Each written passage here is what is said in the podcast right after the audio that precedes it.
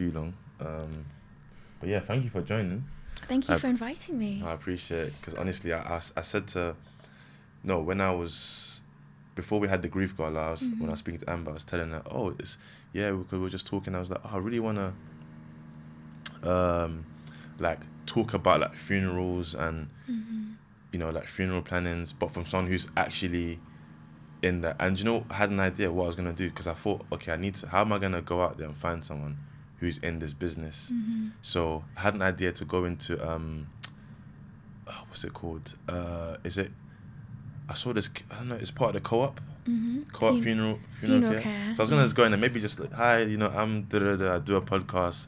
Would you be interested in talking a bit kind of old fashioned? Would you be interested in talking about, um, you know, your your day to day, like what it's like, you know? Because I think when it comes to funerals, of like I have like a very, um, not like one, well, not not like one dimensional. I know there's different types and there's different Mm. ways people can be buried, but have this kind of narrow uh, way of thinking. Like it's just like people wear black, go to the crematorium, a church service, and yeah, that's that's that. that isn't, that's that's the, what I kind of see it in a traditional sense. Mm. But obviously, it's Mhm. there's many Yeah. different. There's a whole world of different funeral options. Yeah, I mean, which I'm Yeah. sure you help us go into. Um, Yeah. But just before that, for everyone listening, we have Louise Winter on the podcast, funeral director, author, and can I add speaker? Well, speaker as well. Um, your TED talk, which is good by the way.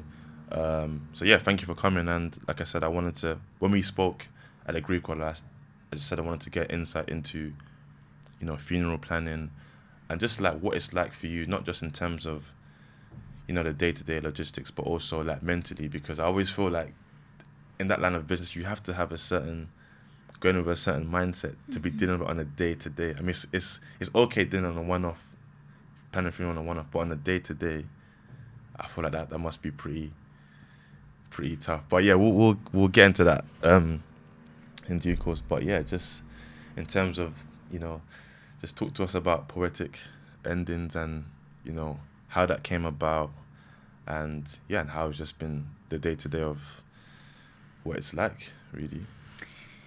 Well, thank you. First of all, thank you so much for having me here today. a pleasure. um, it's an honour to be on your podcast. So, my name's Louise. I'm a funeral director, and I'm also the founder of Poetic Endings. Um, Poetic Endings is a modern funeral service. We're Mhm. based in Forest Hill in southeast London. Yeah. Um, and I've been working in the world of funerals for about six years now. So people often say to me, "Oh, you're a funeral director. Um, is it a family business? Did you Mm. inherit? Are you from a long line of funeral directors?" Absolutely not. That is not the situation I'm from at all. I, I kind of wish I was because. Um, some of the funeral directors that have inherited multi-million pound businesses with all the infrastructure set Mm. up, I'm very envious of them. Um, I had to start from scratch. But no, I had never actually attended a funeral until I was 26. I had always been sheltered from them by my parents, who I think didn't really think that children belonged at funerals. Um, they were trying to shelter me from all of the, was- I think, what they would consider negative emotions of having to turn up at a funeral. So I knew people who died. My my neighbour died, the plumber died, various friends of my um, parents died.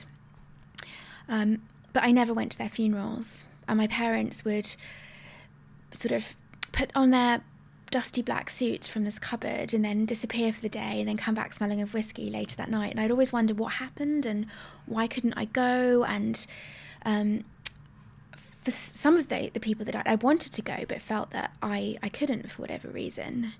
So it was only when I was 26 that I went to my first ever funeral. It was my granddad's funeral.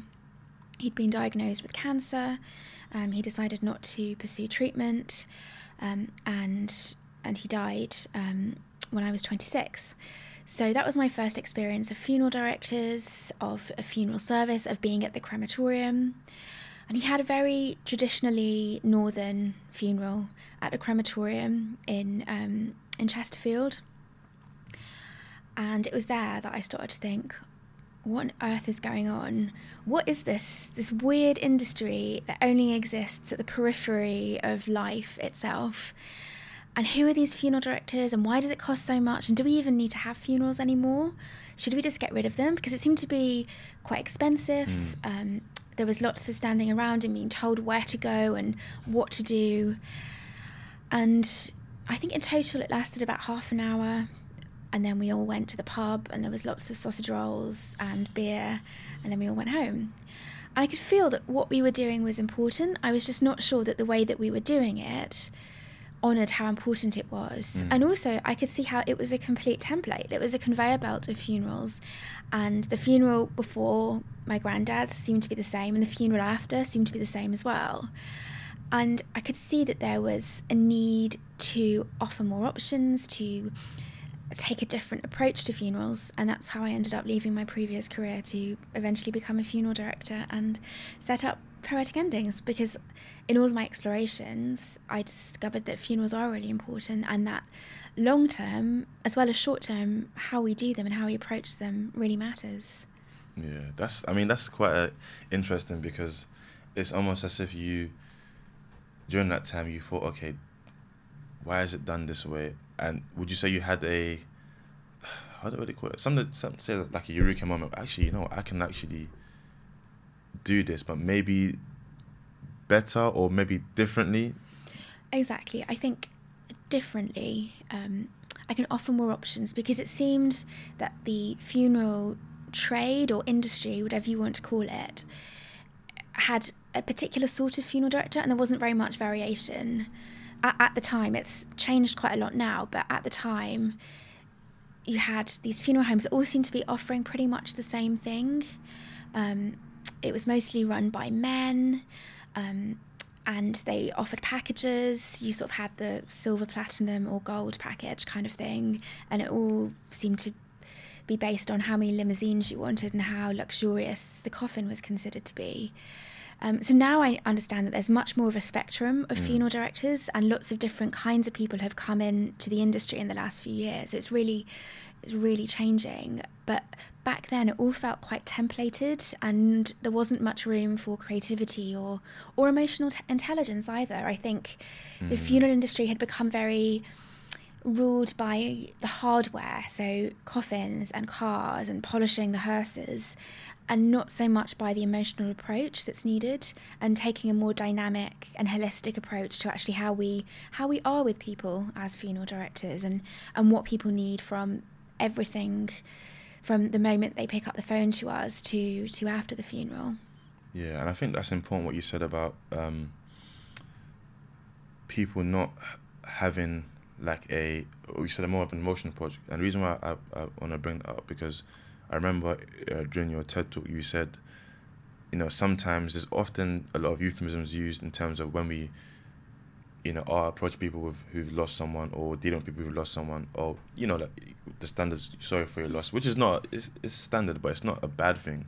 But I think you mentioned that you tried to make it a bit more personable, so like it's not so much of a thing of yes, you are sorry for that loss, and that's it is genuine, but also not um, shying away from what's happened, Yeah. you know, and using certain words to describe what's happened, like literally owning it. So like you know, this person has died, death, you know, th- those sort of Mm. things, and you know, and I think for me personally, anyway, but I'm not in the industry, so I'm, I'm guessing you might have more insight into this, but I feel like that's important because it is hard when you when you're dealing with people who are going through grief. But I also feel it's important to um not like sugarcoat around stuff. Um, yeah, you have to be delicate, you know, and at times you don't know what to say to people, but just like be, I'll say, just treat them normally. Don't try to, you know, um, I like to put it like, don't try to just, yeah, like dance around it, you know. Um, but getting to that point of being more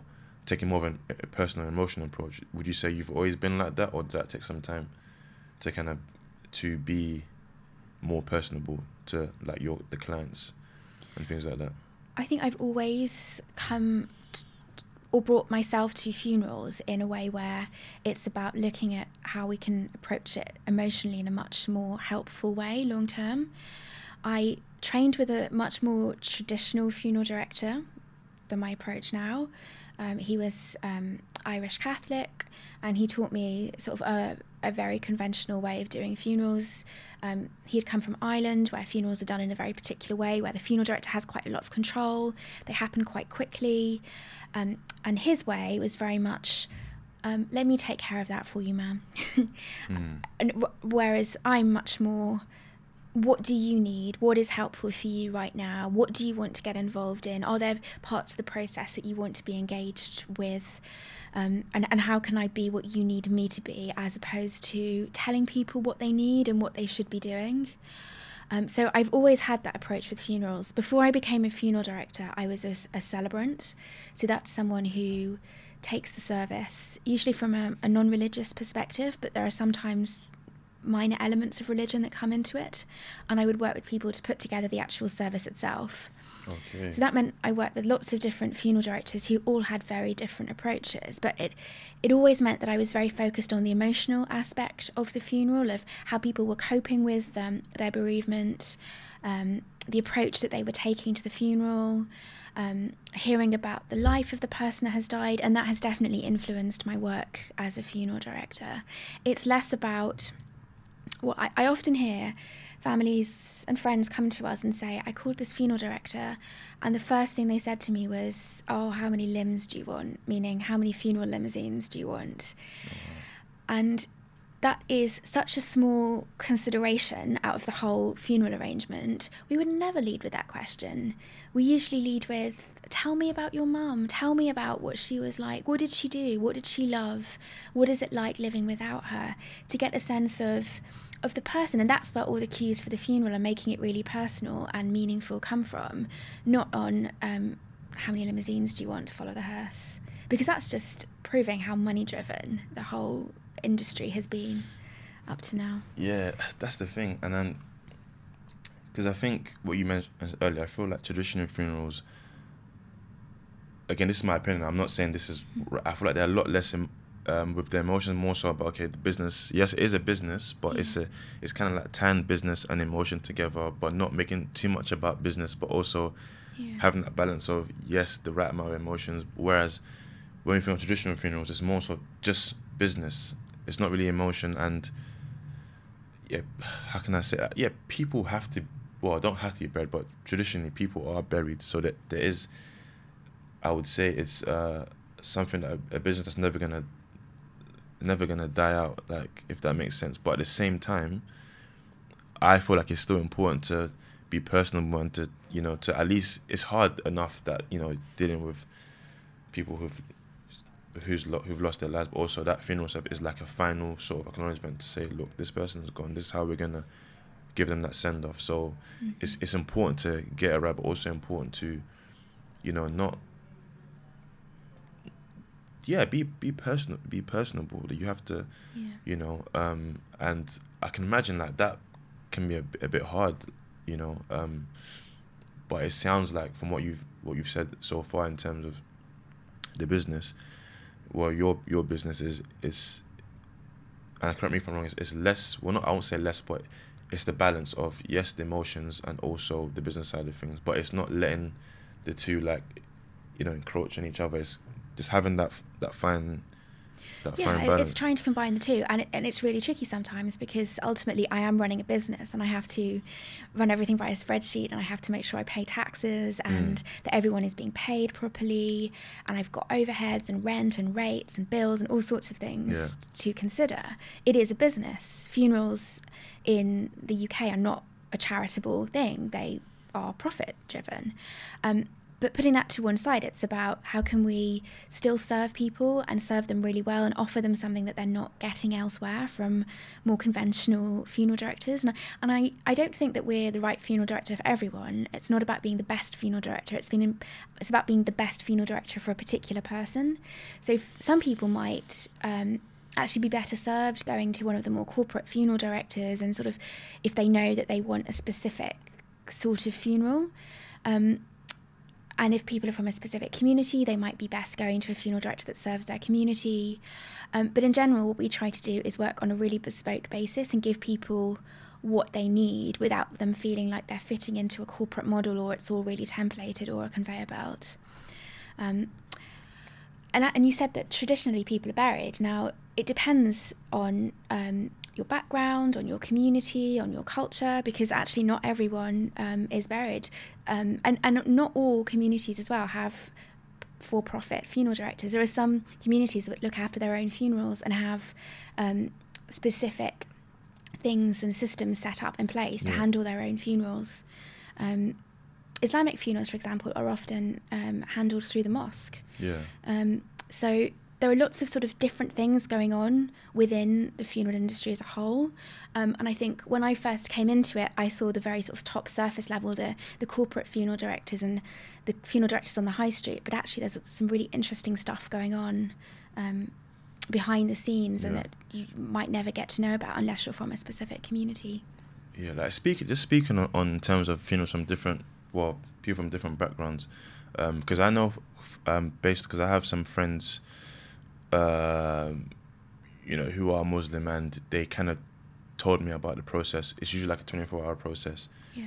Um, have you ever had um, someone of a Islam? Um, what's the word I'm looking for? Someone, someone who who was Muslim and wanted to have that 24 hour Have you ever No. dealt with? No, dealt with so um, the Islamic community have their own funeral directors, Mhm. and there are specific processes that they have to go through.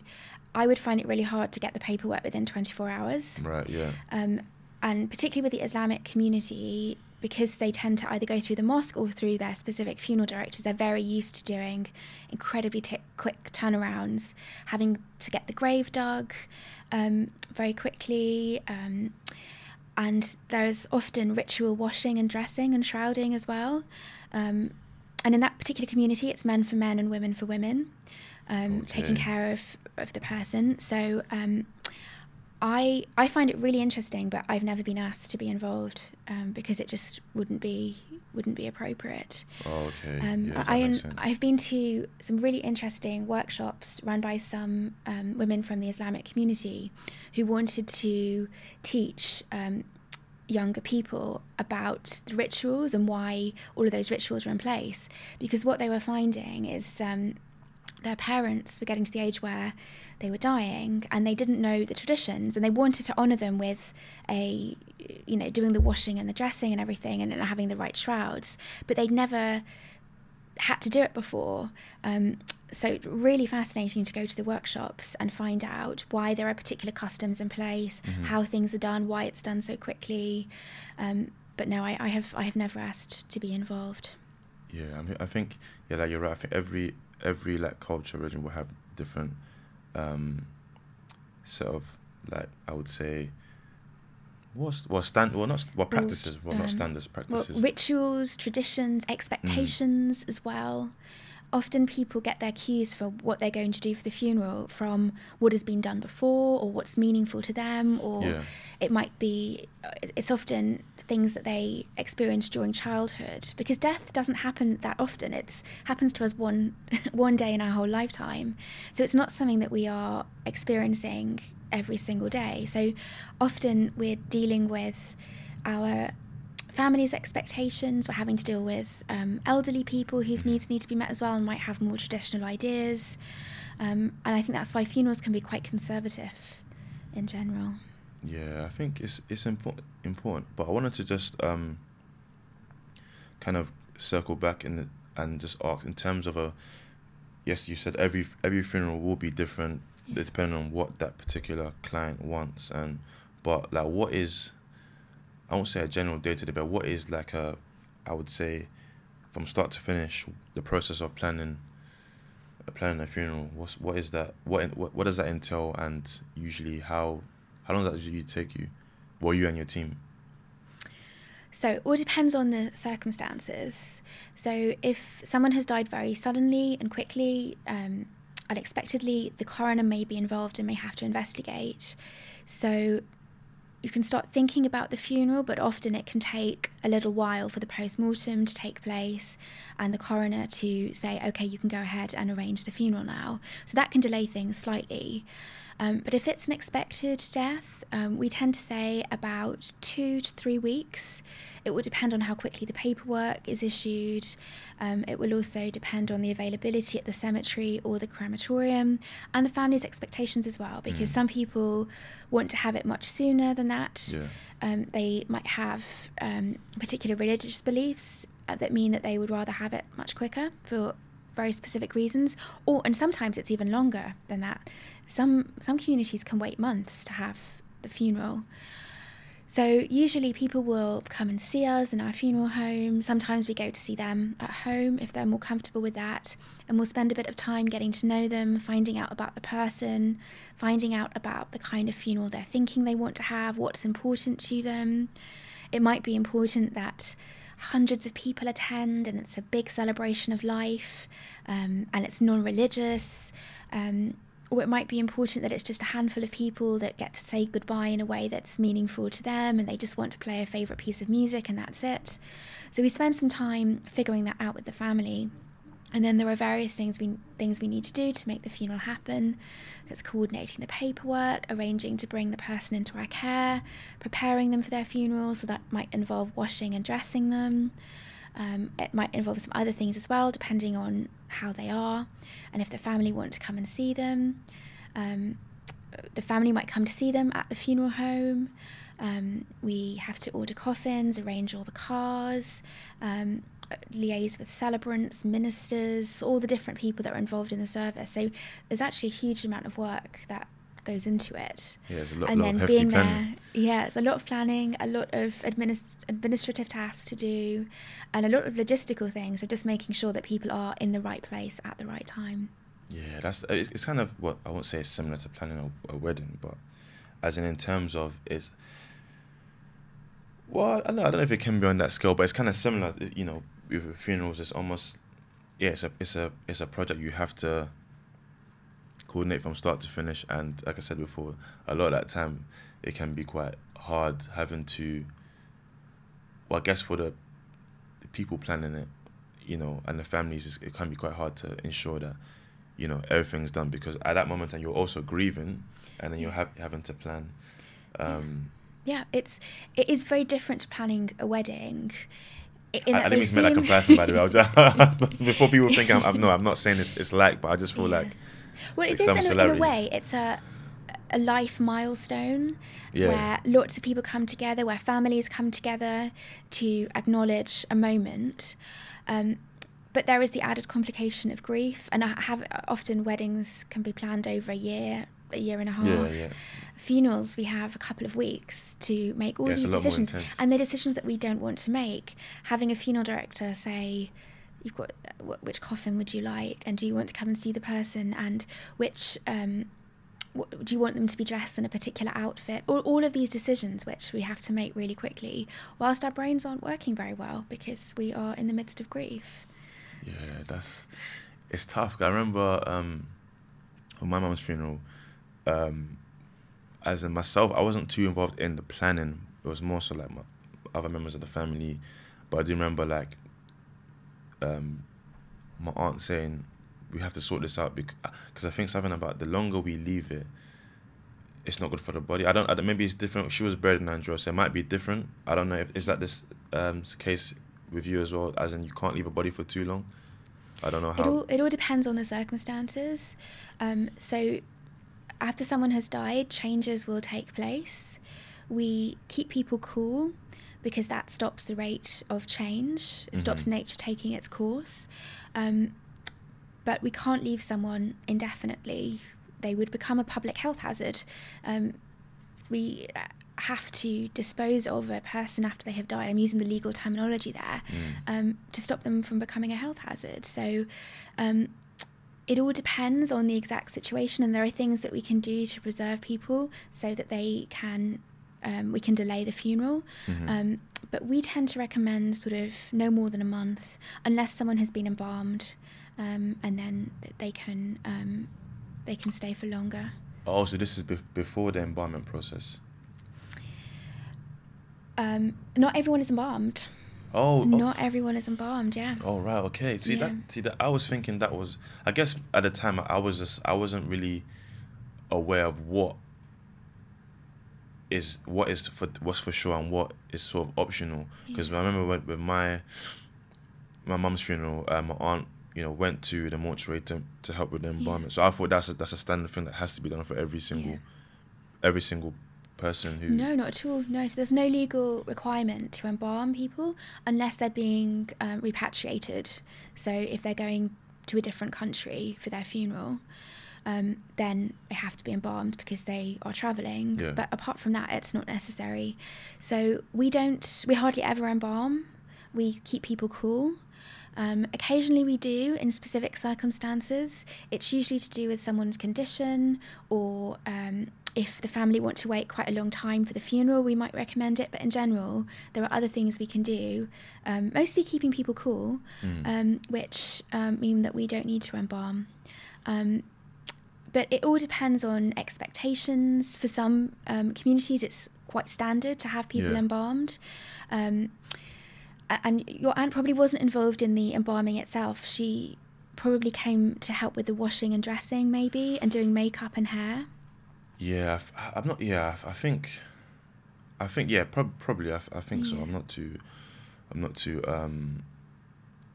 Sure, and I remember I just met just like I remember even with that I, I said to, I think the morning of the um funeral I said to my aunt, oh I'll, I'll come and help. Mm. She's like, listen, don't Mhm. don't like you know i think in, in in hindsight i think she was trying to just you know protect me um but we still eventually went to go see the body anyway after she had been dressed up Okay, so you did go and see your mum. yeah but i do Yeah. remember it being a, a very yeah i mean t- it's not something i want to do again let's just let's just put it that way. Like because it was um uh i mean uh, it was it's hard the word. For me anyway it was very like scary. And i don't, I don't mean to you know for anyone listening or watching to sound triggering but yeah seeing a, a, a yeah seeing a dead body is not the easiest which i'm sure you can you probably know you know um and which kind of which kind of leads me to what i mentioned earlier like because like even that moment was hard like i know i, c- I can't definitely do that on a, on a regular basis like like Yeah. because the mental strength I had to just psych myself up to like I mean I didn't have to I didn't have to go see her but I just thought Mhm. in a way it's just kind of something I, I just want to do just you know f- for quote unquote closure which eventually that wasn't closure but it's just something I felt I had to do just you know see her one last time Yeah. because I didn't want to think oh if I don't see her am I going to regret so I don't I didn't want to have that so rather just Yeah. Do it yeah it may be hard but just do, at least I know I've done it so eventually in the long run I know I've, I've I've done it you know but mentally to prepare yourself for that is not easy Yeah. like how do you do that on a, on a regular basis like it must be tough Well, first to say that coming to see the person after they've died isn't for everyone. yeah Some people find it helpful and want to do it. Other people decide that they don't want to have that experience, that they will remember them as they were. And we help everyone really, we, and we can we help people figure out whether it's the right thing um, for them to do. Um, and the other thing to say on, on how I sort of have emotional resilience in order to be able to do this all the time. Um, I, I am not I didn't know the per- most of the time I didn't know the person that has died so I've got a sort of level of detachment from it right it's not like I'm going through a personal bereavement every single Yeah, yeah, single course, day yeah. and there are situations that affect me more than other situations and the way people are grieving I can sometimes find quite personally triggering same with my team we um, we're a very open team we're mostly women with a couple of men in the background. Um, but we have a very open culture of talking about how we feel and what's affecting us. And my team know what triggers me, I know what triggers them, um, and we support each other through it. So there are particular scenarios that we know that we will find difficult, and we can give each other additional support. So that's one way of, of dealing with Mm. it. that's quite good Um, Most of us are also in therapy. We have to have a space to be able to put this yeah I think we have to be quite boundaried with the work that we do as well. There are definitely, I get to the point where I just have to go, okay, I have to stop work now. I have to put my phone away, switch it off, and go and do something fun to counteract yeah the intensity of the work um, that I'm doing. And I- I think one of the issues with the industry, the funeral industry as a whole, and I use the word industry because I really think that's what it is, um, is that there are no support systems in place for the often quite brutal things that funeral teams have to go through. Um, and when you go through difficult things, you can either develop develop vicarious traumatization or vicarious resilience. So traumatization is if you haven't got an outlet for you know you've got no one supporting you, you haven't got anywhere to take this, and I think that's why um, a lot of the funeral industry drink quite heavily, and there's a lot of really crass humour and really kind of, kind of bad behaviour. That's vicarious traumatization. Vicarious resilience is being able to live sort of a more whole, fulfilling life because of what you experience through other people and dealing with it Mm. in, in the right way. So we try to aim for vicarious resilience rather than traumatization. Um, but sometimes the job is really, really hard and it can be. Uh, some days it's really rewarding and really fulfilling and really incredible. Sometimes it's really draining and, and really difficult. Um, and we have to have stuff in place to support us for whatever the day is, Yeah. however But- the day goes. But when you say there's not enough support, do you mean for um, people in it? So people in the People industry, in the industry, people. yeah, Um, yeah, yeah. But I know you mentioned, and it might not be a standard for every single uh, um, business, but you have an open culture, you know, of talking. Yeah. Everyone's in therapy. Um, so I guess would you say more people should have that approach in terms? would would that count as the support needed, or is it is it more than that? Would you say? I think it's a whole cultural shift that needs to take place um, within funerals um, of being more open and not being so hard and being open to talking about how we feel. And I think that's why the industry has concentrated so heavily on polishing cars and and pushing limousines because faced with this weird thing called death and and often the quite brutal nature of dealing with the dead, it's much easier to concentrate on the hardware of funerals, of polishing the cars and the shiny, shiny vehicles and top hats, and Yeah. this is how we do things and the tradition of it. Um, prancing around in front of the hearse. It's actually called paging the hearse, but there's a lot of sort of pomp around the funeral, which I think is overcompensating for this just lack of being able to actually deal with what's going on. Mm. Um, and if we did have a more open culture, of people talking out about how they fe- feel and having support systems in place, I think it would be a much nicer industry to work in, and people would feel more supported in their roles. But it's also that's kind of the like because even like grief alone, I'm sure you would know. Like it's it's very, that's how it is. But it's not popular. We don't talk about it. so it, being in the industry. So I, I feel like I'm not surprised that that is the Mm. case because, you know, it's hard. Like, but I guess being in the business, you can't really.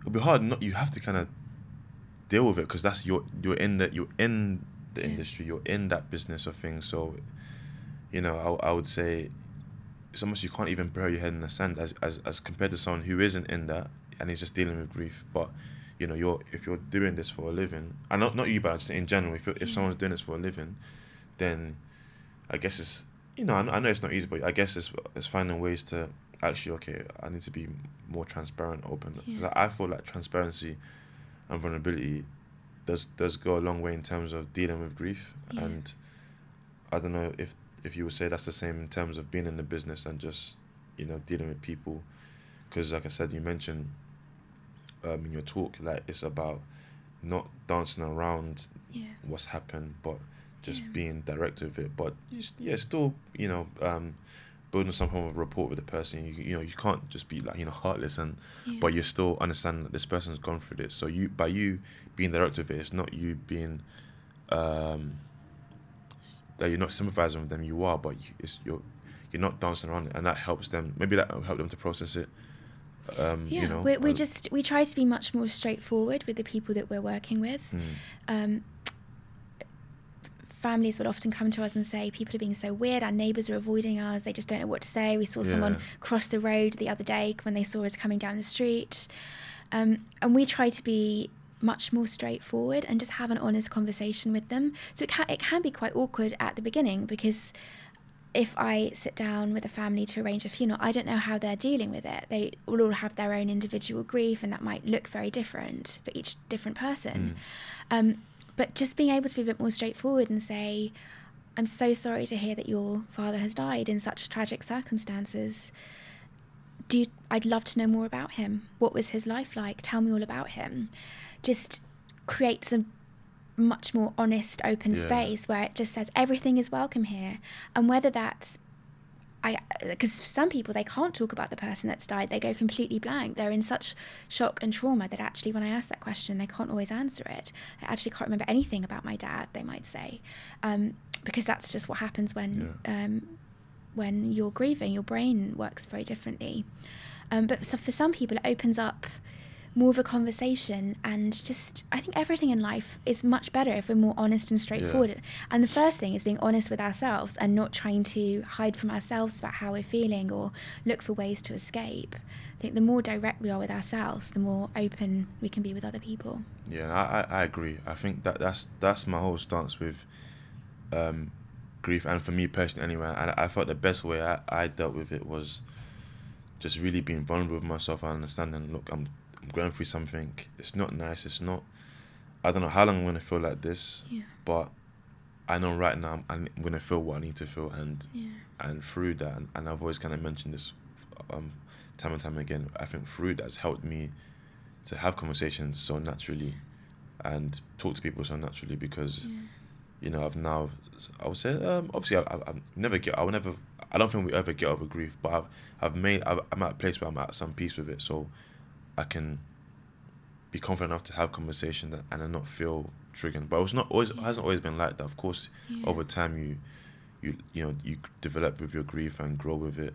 You know, um, so it's definitely not um, easy. But even even with that though, and I, and I and I even though I am able to freely discuss it, I feel like it's very much different from being able to, yes, going through grief, going into a business of just funeral planner. And the reason why I say that because, and correct me if I'm wrong, I don't think it's enough to just have gone through grief. And then right, I'm gonna be a, I'm gonna be a funeral planner. So mm-hmm. like with like with most professions, was there like a some sort of course you had to do in order to become a funeral director, or I know you said you started from the from the ground up, but mm-hmm. did you mm-hmm. have to have some form of I don't know any certifications or something like that, or any some sort of training? So I've done quite a lot of training, different types of training as well. But the UK, well, well, Scotland's slightly different now, but um, definitely in England and Wales, um, the industry is unregulated. So you don't actually have to have any formal training to be a funeral director. Okay. Um, so there are lots of different approaches you can take as well. So I started off by working for someone who then trained me. I had really intense time. I was just thrown in the deep end. Um, but I've done lots of different courses. I've gone to work for lots of different funeral directors to learn their different approaches. Um, there are more formal qualifications. Um, I I was doing one of the more formal qualifications and I withdrew on ethical grounds because of what they were teaching, being very out of date and actually quite offensive.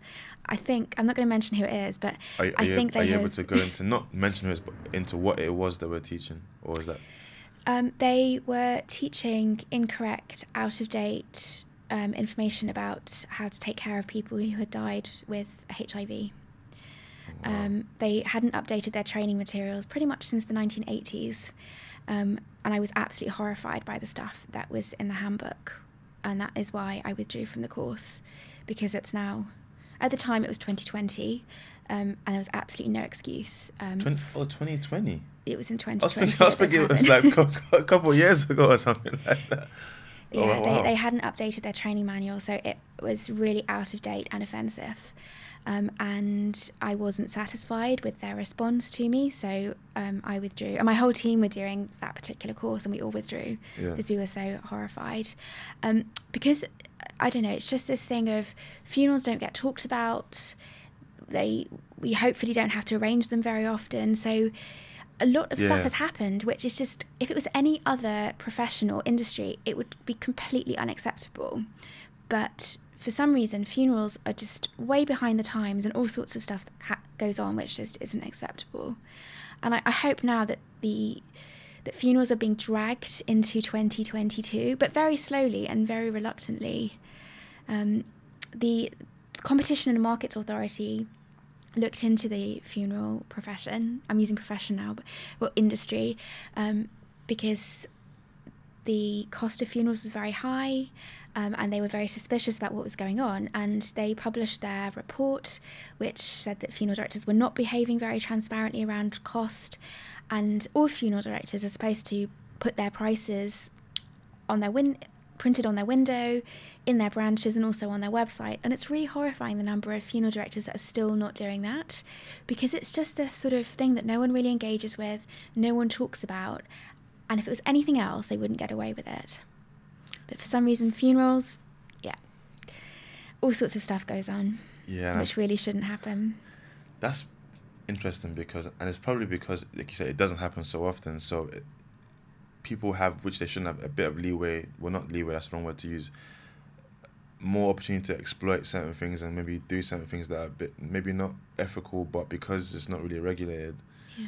then they can um, get away with it. But even just speaking of um, cost, because in, in my head, I could be wrong. This was probably a while ago. In my head, the average cost of funeral was like six grand. Mm-hmm. I don't know how accurate that is. Uh, that that can vary, um, which is which is still it's still a, a lot of money. But I mean, is yeah. What here? What is the average? The average cost. So it's really difficult to say because it depends on where you are. So in southeast London, where I'm based, the average cost of a poetic ending funeral is four and a half thousand pounds. Okay. That would be for a cremation, though.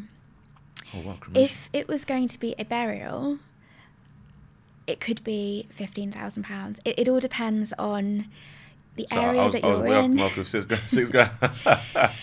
Well, it, it depends on. Um, so burial tends to be more expensive, particularly in London, because we're running out of burial space. So Mm. the councils charge a lot of money for a burial, and if you're not resident in that particular borough where you're being buried, you can be liable for out of area fees, Oh, which can be triple. So. Um, so often, if someone comes to us in Forest Hill to be buried locally, the bill could be fifteen thousand pounds, and that is not going towards the funeral itself. Most of that cost is going towards actually buying the plot Really? and putting someone in it. Yeah, Wow. yeah, and that would be that would be because someone was out of area. If they were in the area, it would be um, slightly less. Um, but but even for example, if you are a resident of the borough of Lewisham, but you're right on the edge of Lewisham, where Yeah. Lewisham goes into Southwark, and you want to be buried at the um, in the cemetery, which is you know a street away from you, but is a different borough, you will still be liable for out of area Really? fees. So that's what makes funerals really expensive.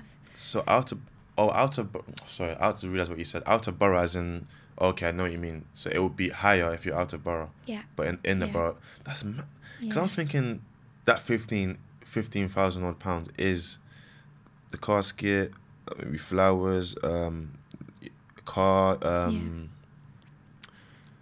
s- horse that yeah horses different things Yeah. like yeah, Yeah. So so it could in- that could all be included in the fifteen thousand pounds. It just depends on the area where you're being buried.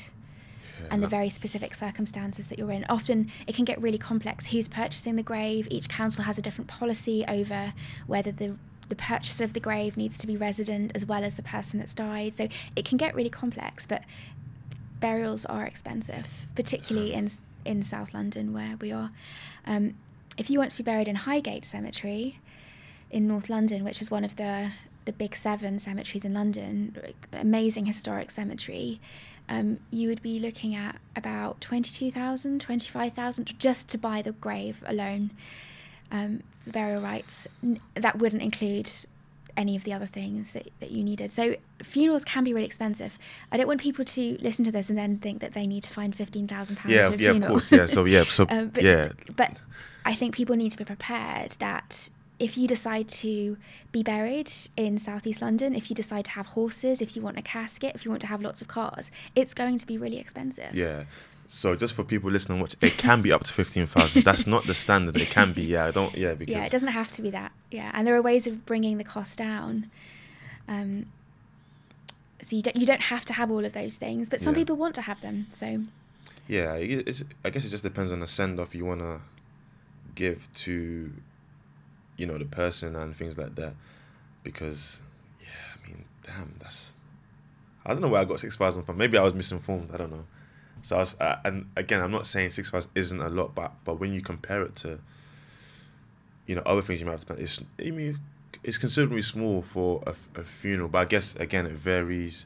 You know, um, because even when I just look back at my mum's funeral, I don't know how much the cost was, but she was buried. She wasn't buried here, but we had different things. So we, of course we have the funeral, um, but again, different cultures have different things. So we didn't. We had a funeral. It wasn't necessarily a traditional thing where we everyone had to wear black. It was more of a thing. We had the funeral, then afterwards like a celebration of life where you know we're just yes we've we've buried her, but this is this is time now to remember her yeah, really celebrate, you know, and I think nowadays that's that's becoming a lot more, lot more common, um, which is good because as you said mentioned before, I feel like it's good that, you know, the industry is more modernized, you know, um, and there are more way of a, this open culture of talking and celebrating.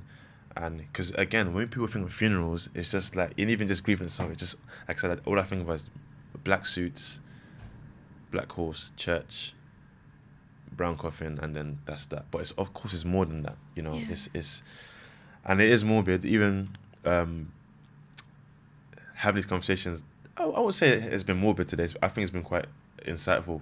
Um, and I'm sure those watching, listening will probably find it quite insightful as well. But I think the important thing is not to. It doesn't have to be morbid, and it being morbid, maybe it comes from a thing of people you know, not getting with the times, you know, but it seems like with Poetic Endings, you a lot more have a lot more modern approach, would you, would you say?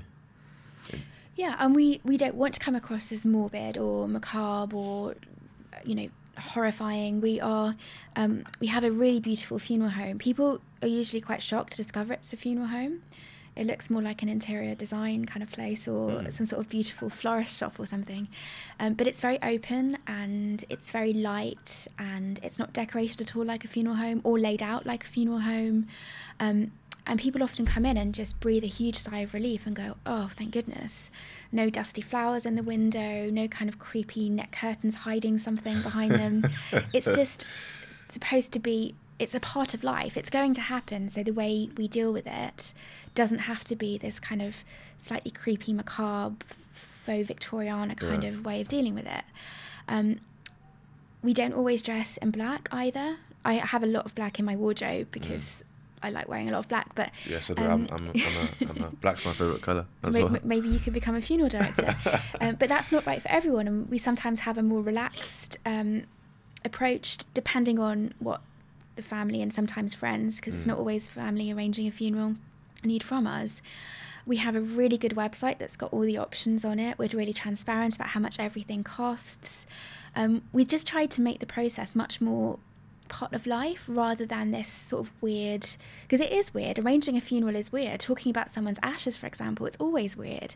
People coming to the funeral home to collect ashes. That's a weird thing to do to come and collect your person in a box um, but what we try to do is make it more straightforward and not creepy and alienating and macabre and, and horrible. We're not sheltering people from this sort of weird world of the dead, like I think some funeral directors um, have done previously. We are saying this is happening, so let's be open and honest about it and engage with it as much as you feel comfortable. Yeah, and I think that, I think that's good, you know, because especially as we as we move forward with the times, and well, not not, not so much times, but I think it's just a good approach moving forward because, again, when we think of grief and these topics, they they are, you know, they're not popular conversation we have around a dinner table, or, you know, just anywhere, you know. But I feel like it's important to understand that yeah, these things are gonna happen, Yeah. and that's not me being more, but it's it's gonna It is happen, gonna you know, yeah. and and you again you don't have to, but you may want to plan a fu- have a funeral for that person, you know. So it is good to have it a bit more like tailored to your needs, and people are, are speaking to you like a a person, not just a, or like another another I don't know another um what's the word another business deal sort of Mhm. thing you know again as i said before of course you know i don't know you know i know there's always a fine line between the two the emotion and the business Yeah. but you know, if you can have that in check, which it seems like Yeah. With Brother Enders, you you guys are doing that. So yeah, I think that that's just the the way to go. I, I feel you know. Um, but just on a last note, um, thank you for coming on. I appreciate. it. I've definitely found this insightful. Um, and I'm, well, I'm glad that I asked the question about the average funeral because I, I generally all this time I thought yeah at funerals it's just it's not that, but now that you've broken down obviously depending on obviously area and things like that, so I think that's quite um good to know because with with these conversations I feel like money is always a sensitive thing, Yeah. money and death, so it's it's, it's very good to so I thank you for that Yeah, transparency. yeah. Um, And, and people can be really shocked by how expensive funerals yeah, I'm. I'm sure. I thought you were gonna. Yeah. I, when I said six, man, I thought you were gonna say at least okay, maybe nine, Yeah. but fifteen. yeah, that's that's the extreme. Yeah, the- That's yeah, yeah, the extreme, And, and, up bear- to and bear in mind, I'm um, a highly bespoke funeral director working in southeast London, which is particularly expensive for burials. That pushes the Yeah. prices up, but it, it can be a lot lower than that. Um, and you don't have to have a funeral at all if that's not suitable. Yeah. That's one way of reducing the cost. Just don't have a funeral. Um, but for people that do want to acknowledge it, there are ways of making it more affordable. But even even then, it is still expensive. Yeah. So uh, from what I gather, it, it just depends on the area, isn't it? Where where you're Uh, where you're yeah, based. Yeah, on the Um, area and the choices that you make and what's important to you. Yeah, and it- obviously in the send off, the person wants Yeah. to have Yeah. for the um person who died. So yeah, that that makes sense. Um. But yeah, thank you once again. And as we always do on, on a podcast, um, is there anything you wanna plug or let people know about, whether it's Um, the business or just in general? Well, I could possibly mention um, the book. I wrote a book with my colleague Anna Lyons. She's an end of life doula, so she supports people who are um, approaching the end of their lives and their families and friends. Um, and we came together to write a book called We All Know How This Ends. It was published by Bloomsbury last Nice. year. And it's pretty much a handbook or a manual of everything you might go through when looking at the end of life. So, whether it's grief, funerals, um, mortality, illness, it's Mm. all in there. It's designed to dip in and dip out of. Definitely don't read it all in one go. Nice. That's that's good. So where that can be, where can that be? People find that. Um, Amazon, favourite bookshops. It's also on Audible as an audio book. Nice, Yeah, nice. Should be, should be available everywhere. So you did you've done a lot in the um grief, in the grief space. I've been quite busy over the last few years. that's why you're being modest about it. So, okay, that's that's cool. Yeah. That's cool. Um, yeah. So uh, thank you guys for listening and watching. It's been a pleasure having this conversation. Um, as I said, I was gonna go into co-op and just randomly ask, would you? Um, but but I'm glad that we um had a chance to speak. Um, you know, it's very insightful and it's just to kind of understand. You know, like funerals aren't aren't just this sort of robotic sort of thing. You know, as you said with poetic endings, it's it's modernized. You have an open culture approach of speaking about things. So I think I really hope that continues, um, and I really hope other businesses do adopt that same approach. Obviously, it may not happen all at once, or you know, I know it's very idealistic, but if you know people can. You know, more people can see what the work you're doing, then hopefully that that change can start. You know, in in small um, um, increments. And and actually, there is one thing to add: it's that funerals need to serve. Yes, they're expensive and they're upsetting, and but they're also a way of honouring the person and Yeah. helping us to live the rest of our lives without that person. Yeah. So they need to serve us. So, regardless of what funeral director you choose or whatever kind of funeral you have, it needs to feel like it's helping you, it's supporting you um, through grief and loss. Yeah, most definitely. Um, so yeah, where can people find you in terms of um, the website, Instagram, Um, social media? So, um, our website is poetic-endings.com. Um, we're on Instagram and Twitter. Um, and if you want to follow um, the initiative I have to do with the book, it's called Life, Death, Whatever. That's at lifedeathwhatever.com and is also on Instagram and Twitter. Nice, nice. Well, you you heard that right. Um, as always, thank you guys for listening, watching. Find us and Think Out Loud Pod underscore on the YouTube, Apple Podcast, Spotify, and Amazon Music. Um, yeah, it's been a been a pleasure. Thank you so much. Mm.